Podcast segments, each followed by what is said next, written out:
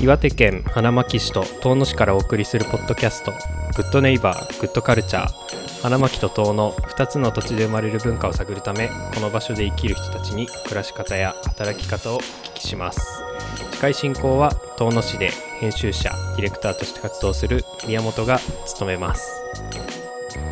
はい、ではグッドネイバーグッドカルチャー第2回の今回は、iisago nursery&garden を運営している有限会社及川フラグリーンの及川陽馬さんとまゆみさんにお越しいただきました。よろしくお願いします。お願いします。お願いします。なかなかちょっとこういう状態だとすごく硬くなってしまうと思うんですけど全然ざっくばらんに話していただく形で、はいお願いします。はい。はい。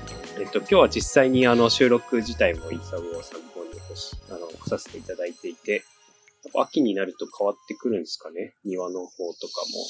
そうですね。いろんな色に葉っぱが色づいたりとか、種とか実とか、秋の方が複雑に要素がある感じですかね。でも後でゆっくり見てみたいですね。またなんか多分違いますよね。全然雰囲気が。ですね。なんか普段見る自然の中にない色とか形が、庭の中だといろんな植物入ってるんで、はいはい、こう名前わかんなくても、ちょっとこれ見たことないなとかぐらいの感じで回ってもらうと面白いかもしれない。なんか花の時期はね、花にやっぱりこう目が行くから、はいはい、それとはまた違った見方ができて、面白いですよ。いいですね。確かに今はもう一般の開放はしてないですもんね。そうなんですよね。このいい時期にこういう秋深まった時にも見てもらえればいいんですけど、なかなかちょっといろんな、都合上というか、ね、今もう今年クローズしちゃってますけど。いや、なるほど。そう。まあね、いきなりちょっとそういう話になってますけど、最初にiisagoさんがどういうところかとか、及川さんお二人が、どういう方かみたいなところから紹介できたらいいなと思うので、はい。自己紹介みたいなところ、からお聞きしたいです。はい。じゃあ、まずはじゃあ、自己紹介です。自己紹介。及川陽馬と言います。はい。僕は、どっから、今何をやってるかみたいな感じでいいですかね。基本的には、うちの会社は、及川フラグリーンって言って、クレマチスっていう植物の、苗売ってるっていうのが、まあ、基本的ななりわいになってるので、僕はどっちかというと、普段は、そこにいるっていう感じですね。クレマチス植物を、苗を作り、まあ、ネット通販だったり、卸販売だったり、っていうような、そういう業務と、あとは、オリジナルで自分の品種っていうのも、育種って言ったり、品種改良って言いますけど、で、まあ、作ってる。っていうような感じの、仕事を普段はしてます。オリジナル品種ってクレマチスの中の、オリジナル品種。クレマチスの中の、まあ、2個とか3個、今年の発表の新しいしてるっていうような。なるほど。全体でどれぐらいの種類になるんですか、クレマチスって。全体、うちで生産して売ってるものだと、300いかないぐらい。すごいですね。そんなにあるんだ。とかですね。それの苗を、まあ、生産する方を主にやってるっていう。そうですね。なるほど。わかりました。ありがとうございます。じゃあ、まゆみさんもお願いします。及川まゆみです。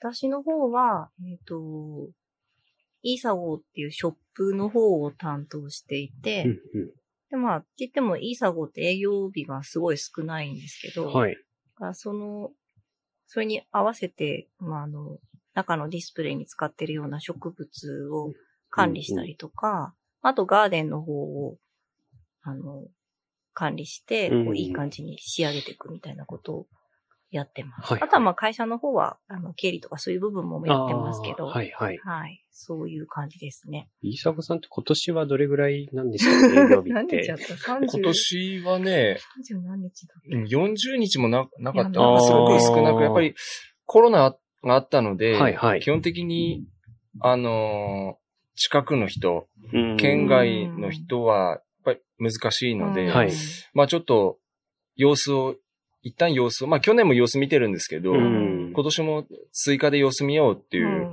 感じで、初めからもう少なくというか、もう初めに決めちゃうんですよね。なんかやりながら、明日もオープンしようとかってわけにいかないんで。ああ、そっか、そうですよね。カレンダーみたいな感じで決まって。そうですね。毎年結構試行錯誤して、だんだん減ってるんですよね。それはなんか減らしていきたい感じが。なんか、そういうわけでもなく。そうですね。なんかやっぱ、通常の苗を作ったりするのと、このiisagoだけじゃないので、全体のバランス見ると、その適正な営業日というかが、なんとなくこう、少なめな感じに調整はしてます。自分たちの生活とのバランスも見ると、やっぱり、なんかわかんないですけど、ちょっとキャンプ行きたいなとか、ちょっと休みたい、引きこもりたいみたいなことを考えると、減ってます。まあ自分たちのことも考えつつ、そうですね。なるほど。なんかペースをこう探しながら毎年ちょっとずつ減ったり増えて。減ってるねってすごく言われますね。どんどん減っていくじゃないかって。そうですよね。来たい方たち多いですよね。そうですね。基本的にやってるのは、週末の方とかでしたっけ？土曜日は、まあ、期間中は、花の時期に合わせて増えたり、で、まあ、そのシーズンが終わって暑くなると、休みになったりっていうような感じですね。まあ、そもそもそうですよね。iisagoさんは、花巻の、ここは東和ですよね。東和にあって、そもそも僕は、去年に結婚して、その結婚式をぜひやらせてくださいっていうので、つながりが、お二人と出会って、みたいなところからでしたね。そもそもそれがスタートですもんね。なので、もともとでもiisagoさんがあるっていうのを知っていて、確かに行きたいなと思いながら、カフェとかでパンフレットかなとかを見つけてみたことがあって、行ってみたいなと思っては見てたので、でもiisagoさんそういうこう、ガーデンとか、まあ、クレマチスの苗を販売してるみたいな方が、こう、なんだ知っていたところだったんですけど、会社としてはそこがメインじゃないってことなんですかね、その営業日が少ないってことは。そうですね、本当に、売上的に見ても全然メインじゃないし、まあ、かけてる時間は、まあ、そこで、感じでは、まあ、ないんですよね。実験の場というか、外の人と、こう、接点持つ場、みたいな、感じかもしれないですね。さっきお二人が話した仕事内容、クレマチスの、山さんが育てた苗の販売は、ここでiisagoさんでやる。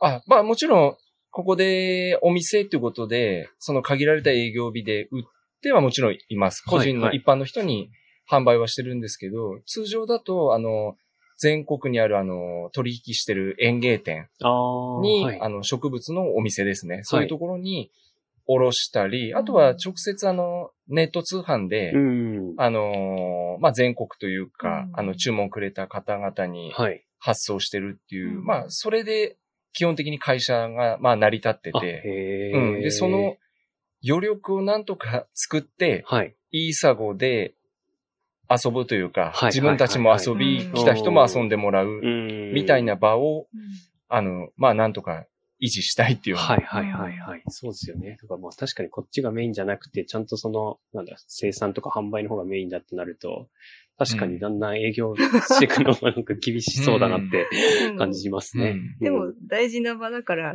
なるべくやりたいんだけど、その辺のバランスでいつも悩むみたいな。ああ、そうですね。やりたいんだけど。そうですね。これが多分営業日が限りなくゼロに近づいたら、及川フラッグに潰れるんじゃないかと思ってもらってもいいのかもしれない。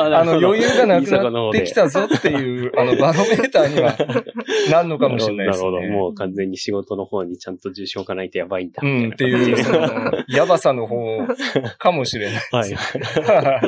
なるほど。そっか、そうですね。実際その、運営会社が及川フラグリーンっていう名前ですけど、そこがやってること自体がそのクレマチスの、はい、生産販売がメインっていう、ね、うん。そうですね。それだけですね。その1個の植物だけ、そうなんですね。他の植物をやるとかそういうことではない。うん、そうですね。うん。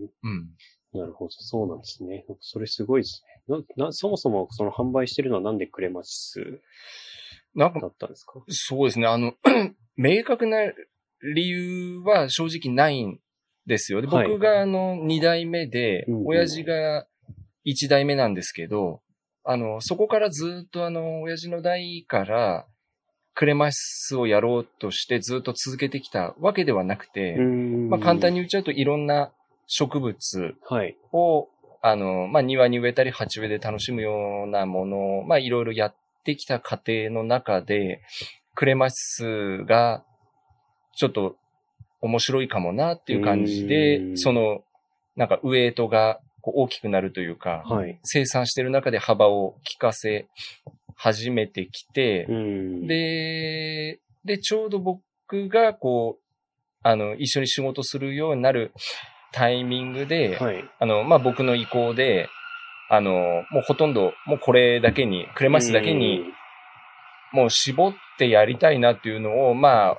半ば無理やりというか、はいはい、その時もまだ他のものをいくらかやってたんですけど、それを切って、ていくようにして、はい、まあ、絞り込んでいったというか、っていう感じなので、だいたい、及川フラグリーン自体は40年ぐらいなんですけど、はい、クレマチスだけにしたのは10年、15年ぐらいです。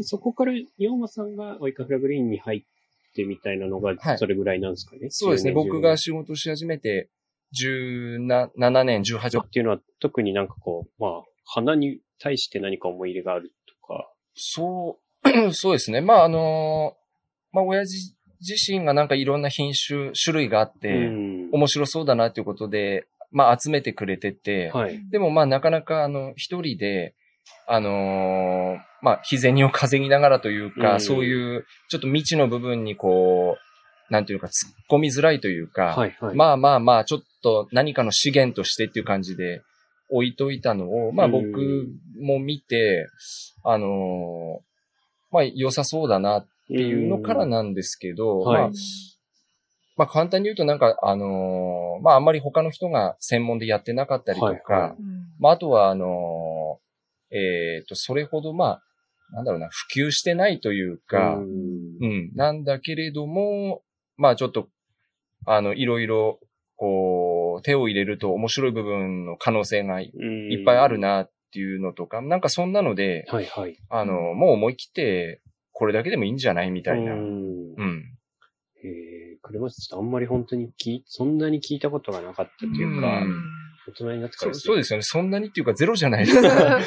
あれの宮沢賢治の何かみたいなつながりがある。あれ、つながりがある。はないんですよ。なんでそんな覚え方をしてるんですかね。それは多分、うちのパンフレットというか、iisagoとお店の、なんかバックストーリーみたいに書いた文章が、フィクションとノンフィクションを混ぜたような、半分嘘半分本当みたいな、なんかそんなような文章を書いてて、そこでちょっと、まあ、地元の大スターである、宮沢賢治さんを使いながら、ちょっと本物っぽく、なんかそれこそ読んでくれた人が、これどこまでが本当でこれどうなんですかみたいに、こう、ぐっと、なんか一歩踏み込んでくれるような、なんかそういうのから興味もらうのもありかなと思って。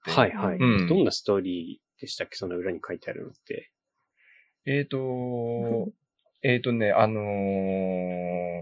宮沢賢治さんの、最後の生徒というかが、僕の先祖みたいな、それ違うんですよ。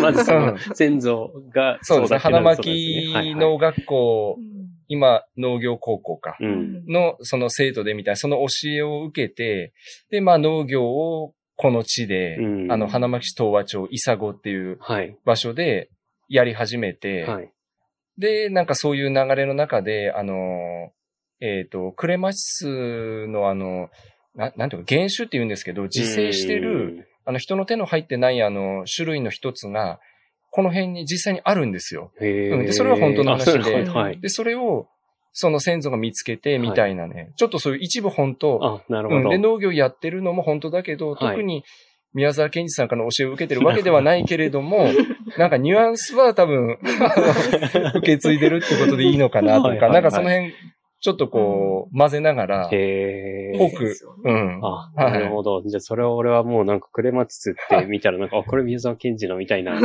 い方になったら、それですね、うん。そうなんですよね。童話とかね、本でもどっかにクレマチスとか書いてくれてないかなっていう結果ありきからちょっと探したこともあるんですけど、はい、一切多分ないと思います。あ、ないんですね。いや、俺もうめちゃくちゃそれ刷り込まれてましたね。なんか何かの話で登場するんだと思ってました。どこかで一言ぐらいこう書いてもらってれば、はいはい。すごくそれを、使えたかへぇ、なるほど、すごい。うん。わかりました。ありがとうございます。まあでもなんかそもそもそういうそのなんか物語みたいにまあ作って、まあそのパンフレット自体もすごい、イラスト自体もすごいいいですよね。うん。なんかそういうのってこうどうやって、こう、なんか感覚的にこう、ただ単純に二人がすごい、こう、なんていうんですかね。いろいろいいなと思ってるんですけど、どういうふうに身についてたかみたいな。ね、まあ、ここに至るまでに、出会った人たちに、こう、協力してもらって、まあ、作れた場所ではあるんですけど、はいはい、そもそも私がランドスケープの設計をここに来る前にやっていて、うんうんうん、でその当時に一緒にお仕事をした建築家のあったか健太郎さんに設計を依頼して、はい、ここの場は、作ってもらったんですよね。うんうんうんうん、そっか。あったかさんも一緒に仕事をされたんですね。そうなんです。あー、へー。そうだ。まあ、そもそもそうだ、ね。はい、そのお二人が、まあ、今はこの東和で仕事してるっていうか、東和で暮らしていますけど、うん、そもそもこう、お二人が行き着いて、及川さんを、岩間さんは、ここが地元というか、はい、はい、実家だっていうのもあると思うんですけど、はい、確かに今こう、どういう流れでここまで来たかみたいなところもお聞きしたいですね。はい。僕は、ここの、東和町が実家で、はい、で、まあ今実家の敷地内で仕事してるっていう感じですけども、大学時代、造園ですね。まあ、庭だったり公園だったりみたいな、そういうものを、まあ、作るようなことを勉強したいなと思って、東京の大学行って、はい、で、まあ、そのまま終わって、戻ってきてっていう感じなんですけど、ただ実際このクレマチスとか植物を生産する、作るというか育てるっていうことを勉強してきたわけではないし、修行とかもしてきてないんですけど、はい、庭の方というか、そういうような方を志していったんだけども、なんかやっぱりちょっと、うまくこう、なんかそういうところに仕事して、こう、行くっていう感じがなくて、はい、で、まあ、一旦様子を見ようと、地元に帰って、はい、で、それから、もう一回東京なりどこかに行って、そういう仕事に行く体制を作って、はいはい、一旦、戻ろうみたいな感じで、戻って今18年ぐらい経ってます。はい、今は一旦戻ってる状態なんですね。そうですね。一旦戻って、一生懸命、仕事をしてるっていう感じで。なるほど。今も、はい。はい、東京で、高校までは、もう岩手に行ったんですかね。そうです、そうです。岩手で。はい。にいて、大学のタイミングで行って、はい、その後じゃあ東京でそのまま働いてたんですかね。はい、東京ではね、働いてないんですよ。あ、なるほど。うん、大学院出て、で、それで、なんか、そのまんま就職とか、なんか行きたい場所とか、なんかうまくその辺がこう、噛み合わないというか、はい、で、残って、なんかいろいろするっていう気にもなんかならず、なんか、うん、すぐパッと、ちょっと戻ろうみたいな。ああ、じゃあ大学院終わった時点で、一旦戻ってきたって感じですね。そうですね。はい。だからまあ多分親も、あれほどなんか、息巻いて、行った割に、そっか、息巻いてるってことですね。と思うんですよね、多分。ああ、なるほど。で、戻っってきて、まあちょっと手伝いながらというか、うん。っていう感じでスタートしてますね。はい、お二人のそもそもまあこう出会いっていうか、はい。学生の時に、大学院の時になんか学生のワークショップって言って、ランドスケープの、で、そのいろんな大学の人たちが集まって、なんかあるテーマを設定して、こうグループを作って、なんか一つのこう作品に仕上げるみたいなことをやってたんですよ。はい、で、たまたま同じグループにいたんですよ。はい、なんかそれで一緒にこう作っていく中で、なんか割とこう、いいなって思うものが2回寄ってたりとか、はいはい、なんか、そう来たかみたいなことを言ったりとかで面白いな、みたいなのは思ってて、はい、なんかいつか、なんか一緒にできたらいいな、みたいなのは思ってたんですけど、はいはい、でも私は卒業して、ランドスケープの設計の事務所に入って、はい、で、6年間そこで仕事させてもらって、だからまあ、どっかで人生が、その、何か一緒になるのかちょっとよくわかんないけど、はいはい、とりあえず自分は自分で必死だったから。はいはい。そっか、まあとりあえずこう、二人で一緒にまあ仕事しようみたいなのを何か計画してたとか、そういうことでもない。うん。最初の頃は、あるようなないような、まあそれぞれにっていう、なんか、必死だったっていう。はいはいはい。だからなんか、多分ちゃんとした会社にガチッと就職して、で、それでそこでキャリアをみたいなのは多分あんまり二人ともなく、どっかでまあとりあえず行ったり来たりとか、外れたりとか、戻ったりとか、っていう感じをありきでやってて、修正しながら、まあ、今もしかしたら修正しきれてないのかもしれないけど、一応なんかそんなので、今にっていう感じですね。あんまりこう、なんか、ビシッとなんかこう、決めてっていうわけではない。まゆみさん、ご出身は栃木県ですね。なんかこう、郊外の、なんか田舎なんだか、ちょっと町なんだか、なんとも言えない微妙な、感じの街。いや、いい場所ですね。車屋ばっかりあるみたいな、なんかそういう感じの街で育ってますね。そしたら、東京の大学ですか、その二人とも。千葉なんだけど、でも、まあ関東で。そっか、なるほど。割と東京が近いから、まあバイトも都内に出てバイトしてたし、設計事務所とかで。でしたね。じゃあまあお二人で、まあ東京っていうか、その関東の方で過ごしてた期間もある。そうですね。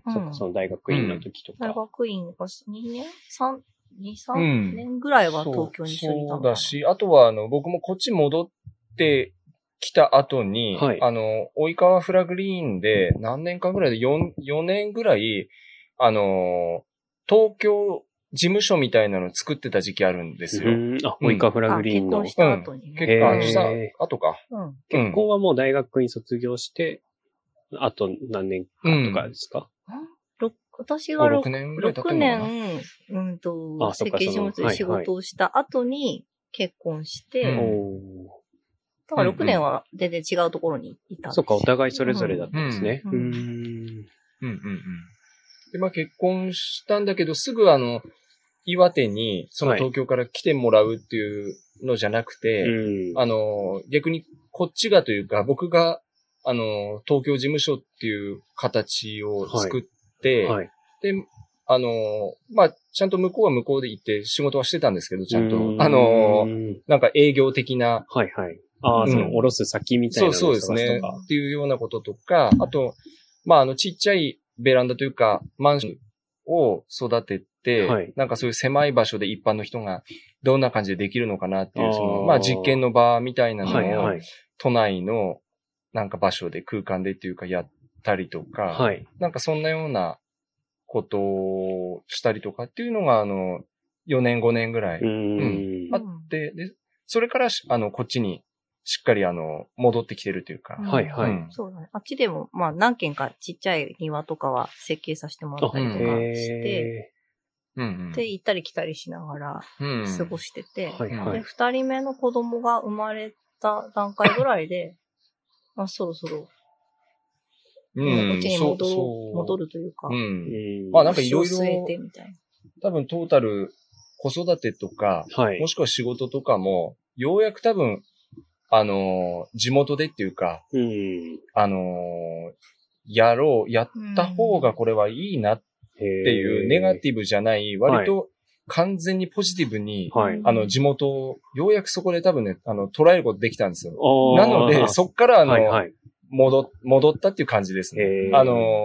うん、多分、そうだね。うん、じゃあ、東京事務所時代は結構、まあ、ネガティブな、こう、考えもちょっとあったりもしたんですかね。ネガティブってことはないですけど、まあ、やっぱり東京みたいなのがなんかあったんじゃないですか。でも、いや、今自分自身も東京住んだことないから、憧れはめちゃくちゃあります。はい。そうですよね。はい。やっぱり地方、まあ、ここの岩手県花巻市に限らず、どこを住んでても多分ね、それなりの割合で、そうですよね。やっぱり東京っていう、はいはい、うん、感じはありますよね。はい。うん。そっか、それがまあ、あんまりやっぱり東京感がだんだんなくなっていったんですか。うん。なんかでも私設計してる時の後半は、割と、なんかこう、自分の中に、実際にじゃあ、雨が降ったらどう流れるのかなとか、植物って植えた後どういう風に育っていくのかなみたいのが、まあ、設計して図面は引くんだけど、はい、実感としてなんかあんまりないというか、がすごいやばいなっていう焦りはずっとあって、はいはいなんか自分でこう育ててみたりとか、そういうこう土に面した場所に住んでみないと、いつまでもなんかそういう感覚って得られないような気がしていたので、だから岩手でなんかこう生活して、なんかこう自分で植えたり育てたりしながら、身につけたいみたいな気持ちは、もう最後には、すごく楽しみな気持ちで、こっちに来たっていう感じでしたね。はいはいはい。もうだから別にこう東京にいて何かこう、それこそこう生活とか仕事とかにこう限界を感じてとか何か不満があってってことでもないし。そうですね。多分普通に東京にいて十分やりたいことをやれて、はい、特に満足なければ、はい、やっぱり東京最高って多分今でも言ってたと思いますよ。そこへのなんかこう、力強いアンチみたいなものは決してあったわけではなく、うん、まあ、それで良ければ多分普通に、もしかしたら今でも行ったり来たりして、いや、東京事務所もありまして、なんてちょっとかっこいい感じで言ったりとか、あるのかわかんないですけど、そういう、なんかそういう感じもあったのかもしれないですけど、普通に自然と、なんかメーターが振り切れたというか、もう本当に岩手だけの方が、面白いことできる。っていうような、なんかそういうもうすべての時間を、地元の方でいいな。かもしれない。ああ、それぐらいのタイミングだった。そうですね。震災後かなちょうど。2012。うん。なるほどね。じゃあまあ、実際こっちに、まあ、でも一旦戻ってきてるっていう状態なんですよね、そうですね。でもなんか気持ち的に、でも一応、一旦戻ってきてるって意外にいいと思うよ。言い訳、なんかあった時に、やっぱりたまに自分でも思うんですけども、くじけそうになった時に、いや、一旦これ戻ってきてるだけだから、なんかあったら、まあまあ、東京じゃないにしても、どこか、年齢的に力があれば、仙台でも、隣町でもわかんないですけど、逃げれる。逃げてもいいみたいなのを、持つというか、特に実家だと土地っていう縛りあるんですよね。その場所にいないといけないとか。まあ土地だったり、まあ、お墓みたいな話とか、まあなんかそういうのが先に出てしまうのもちょっと息苦しいかなっていうことで、まあそれはそれで大事だけども、一旦置いといて、はい、一応自分の中で逃げてもいいような言い訳を、早めに言っとくっていう。はいはい。そうですよね。もう今からいなくなったとしても、いや、別にまあ一旦戻ってきてただけで。そう言ってましたよ、前から僕はみたいに。そういうことですね。まあ二代目っていうのもあるので、二代目になって潰したら、だから二代目でみたいに言われるのも、もう先回りして、いや、だから、言ってましたよ、僕は、みたいな。一旦の状態です、ね。仮の状態ですもんね。いや、でも確かになんかこう、農業とか、なんていうんですかね、その場所を持ってやらないといけない仕事とかだと、なんかまあ余計にその、田んぼだったり畑だったりがないといけないとか、あとむしろこう、近くの、一緒に住んでる人たちの力も借りないとできないような仕事とかをしてると、なんかやっぱりそういう、こうなんていうんですかね、逃げ場所みたいなのはどんどんなくなっていきそうですね。そうだと思いますね。やっぱりどうしてもいい部分でもあるし、もしかしたらその瞬間瞬間にそれが結構きつくなるというか、はあるから、なんかまあそれぞれの人の逃げ方というか、はいはい、はやっぱり多分あるんじゃないですか。今、まあ、そうですね。やり方次第というか。はいはいはい。まゆみさん的にはでも一回来てるっていう感じですか？でもなんか、そんなになんか覚悟とか、なんか長男の嫁でとかはあんまり考えてないというか、なんかまあ、一緒にいて面白いことできるからいいんじゃないぐらいの。はいはい。とか、あとはこっちに初めて来た時に、すごいいいとこだなーっていうのはすごい思って、なんかこう、丘陵地帯というか、こうなんか景色が、なんか伸びやかで、おおらかで、なんか、まあずっと東京に一生住むみたいなイメージってもともとなかったから、はい、なんかそれこそ子育てとか、なんか狭いしとかいうのもあったから、なんか見て、なんかこう景色に、あ、いいなっていうふうに思えたのは結構大きかったのかもしれないですね。やっぱり結構大事なんですかね、その自分が選ぶ住む場所の景色。なんか、あ、好きって思えたみたいな、なんか、ここだったら住みたいなと思う。はいはい。かなぁ。人、それぞれなんだろうね、そういうのはね。なんか、まあ、混み合った本当に東池袋ぐらいのあたりの夕日見て、なんかやっぱりジンとくるっていうか、グッと来てここで、いい景色だな、みたいな言う人もいれば、北海道みたいなところもあるから。住んでる時はね、東京大好きだったからね。なんかごちゃごちゃしてていろんなものあって面白かった。そう、なんか匿名でいられるっていうか、責任持たなくていい感じがすごいあって楽だなと思いましたね。でもこっちだと匿名感ないですか？ないですね。もう本当に一歩歩けばその一歩に、私は、及川ですっていう。ずっともうプラカードとかつけながら。それこそ病院で及川陽馬さんって呼ばれると何人かが振り向いて。あそこの。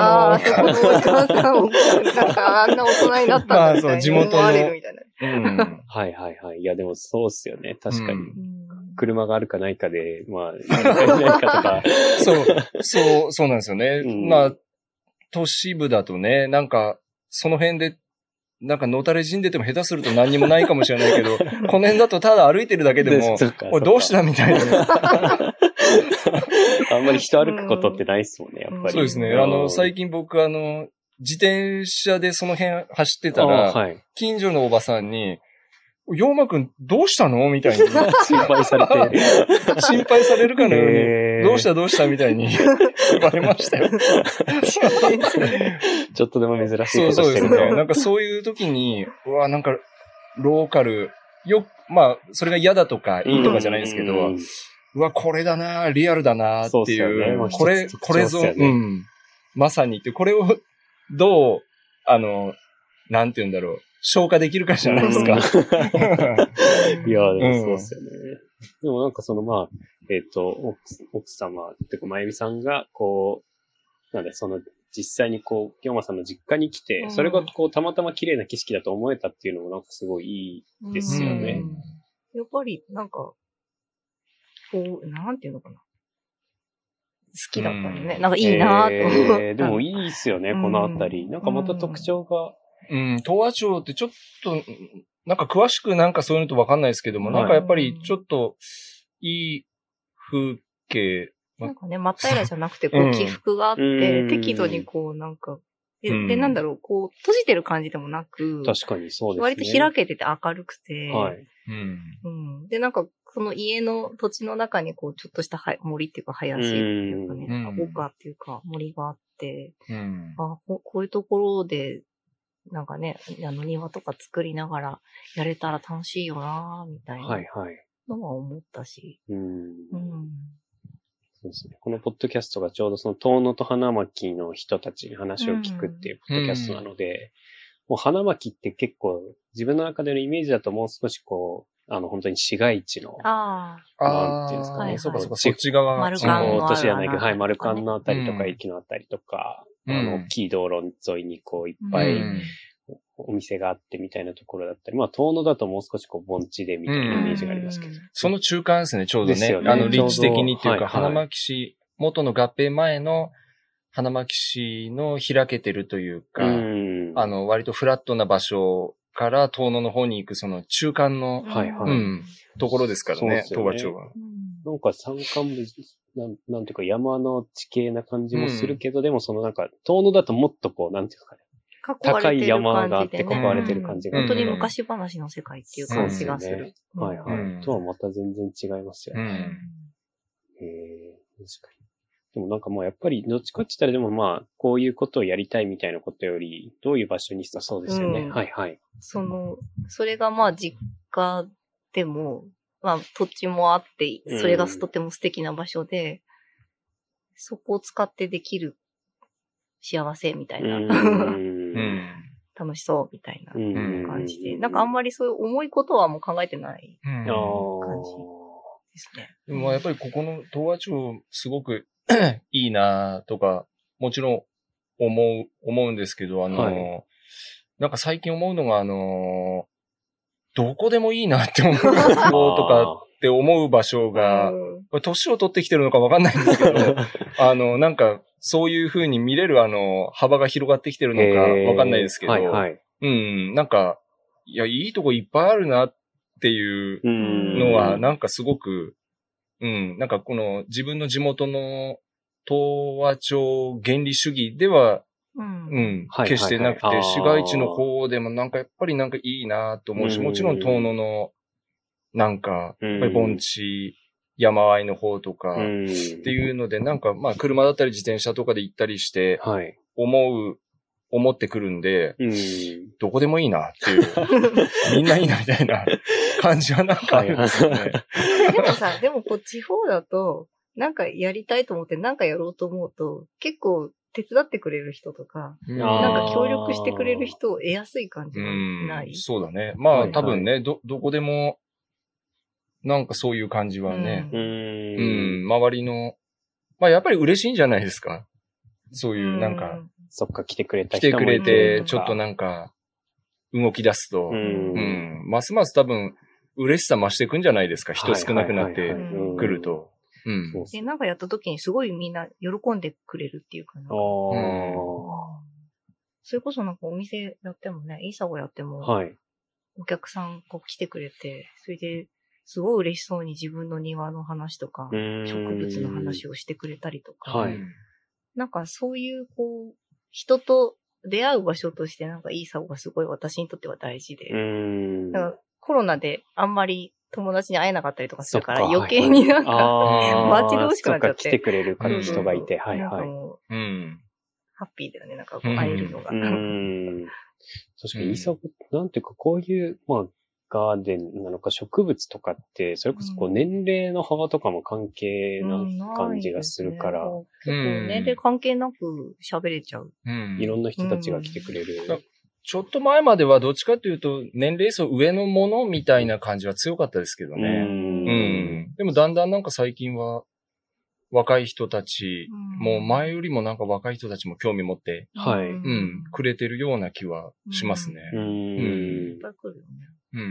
そうなんですね。でも確かに、もう植物こう家で育ってる、まあ家の中に入れて育ててる人とかもいるんですけど、育ってる。いろんなものはありますからね。確かにだんだんそういう若い人たちも身近になってるから、こう、若い人も来るし、多分高齢の、うん、そうですね、本当にガーデニング好きな地元の方とかも来る。うん。うん、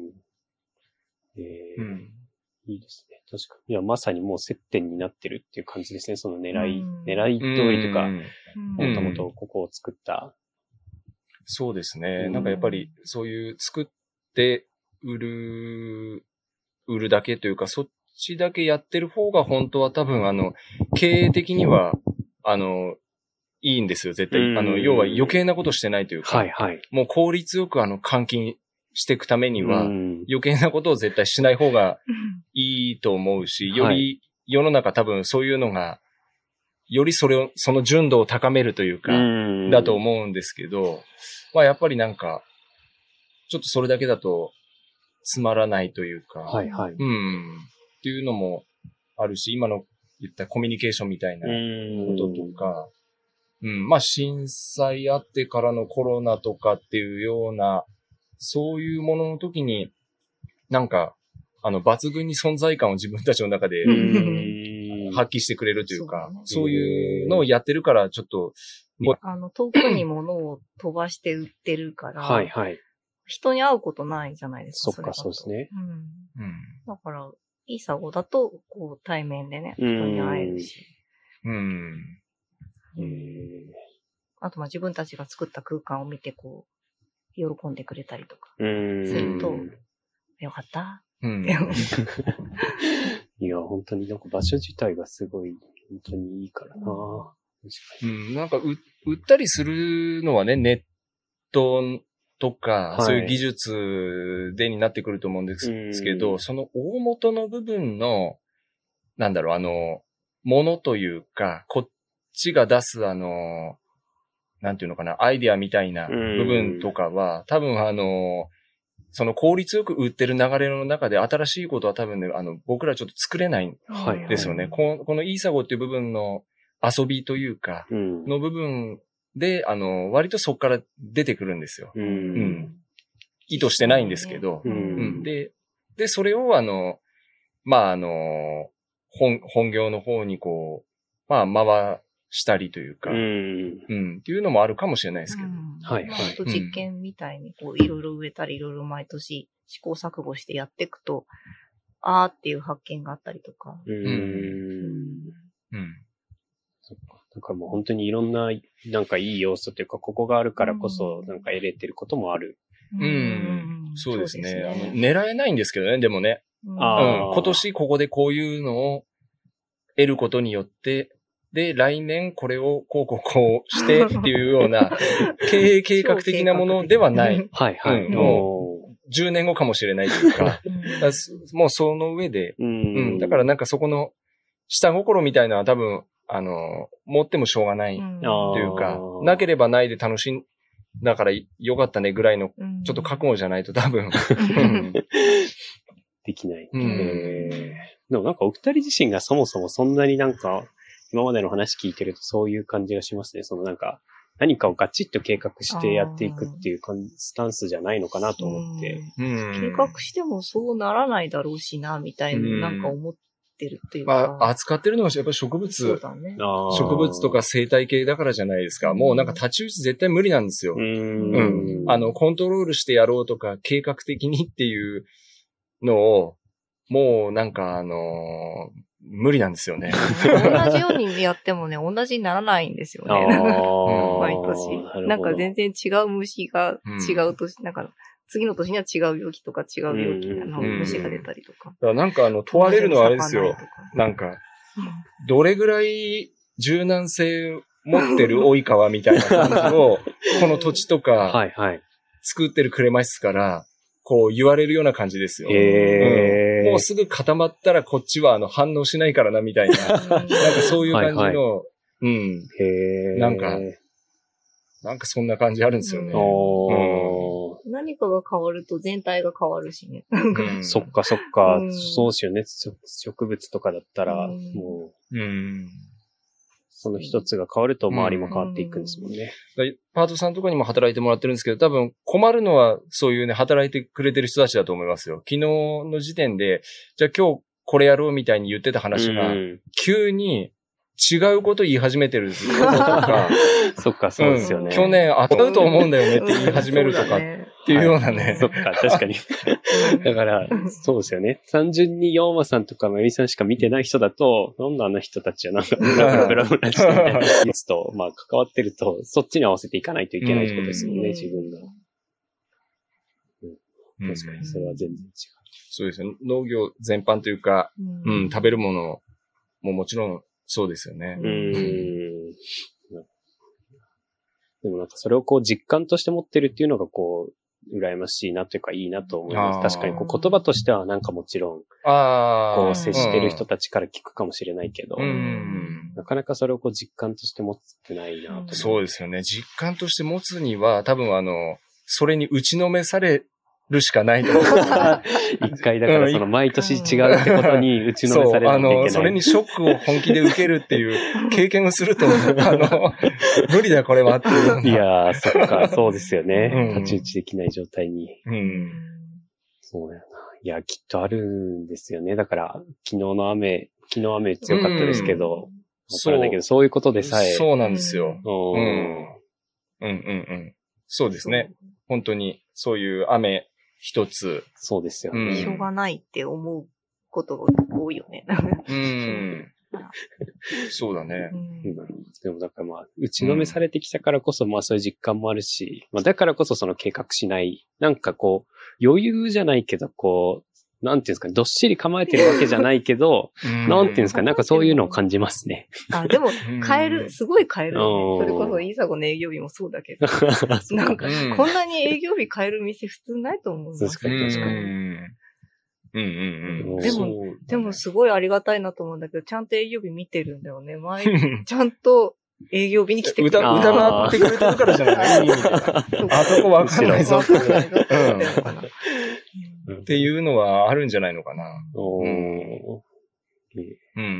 まあでも、多分それ、もともとこの辺に住んでる、ずっと農業やってきてる人、多分ね、それだと思うよ、ほとんど。おじいさんとかおばあさんとか見てると、パッと見、いい加減そうですもんね、なんか。いや、なんか合わせてる人ってね、いい意味で。そうですよね。リスペクトとして言ってるけれども。多分何も新しいことなくて、そもそもそうなはずだよ。確かに。そうですよね。だって夕方最近とかでも真っ暗の中で、なんか耕してる人いるよ。明らかに見えてないけど。明らかに見えてないけど。そう。っていうような、多分、なんて言うんだろう。なんか、理にかなってないよね。っていうのが、なんて言うんだろう。今だっていうのをなんか合わせたりとか。そっか、でもそうっすよね。その人的にそういうのを合わせたら、その真っ暗の時に耕してたんでしょうね。とか、なんかそういう。ありがとうございます。なんかめちゃくちゃ話的には中途半端ですけど、ちょうど時間になったので、続きはその辺の方でも。じゃあありがとうございました。ありがとうございます。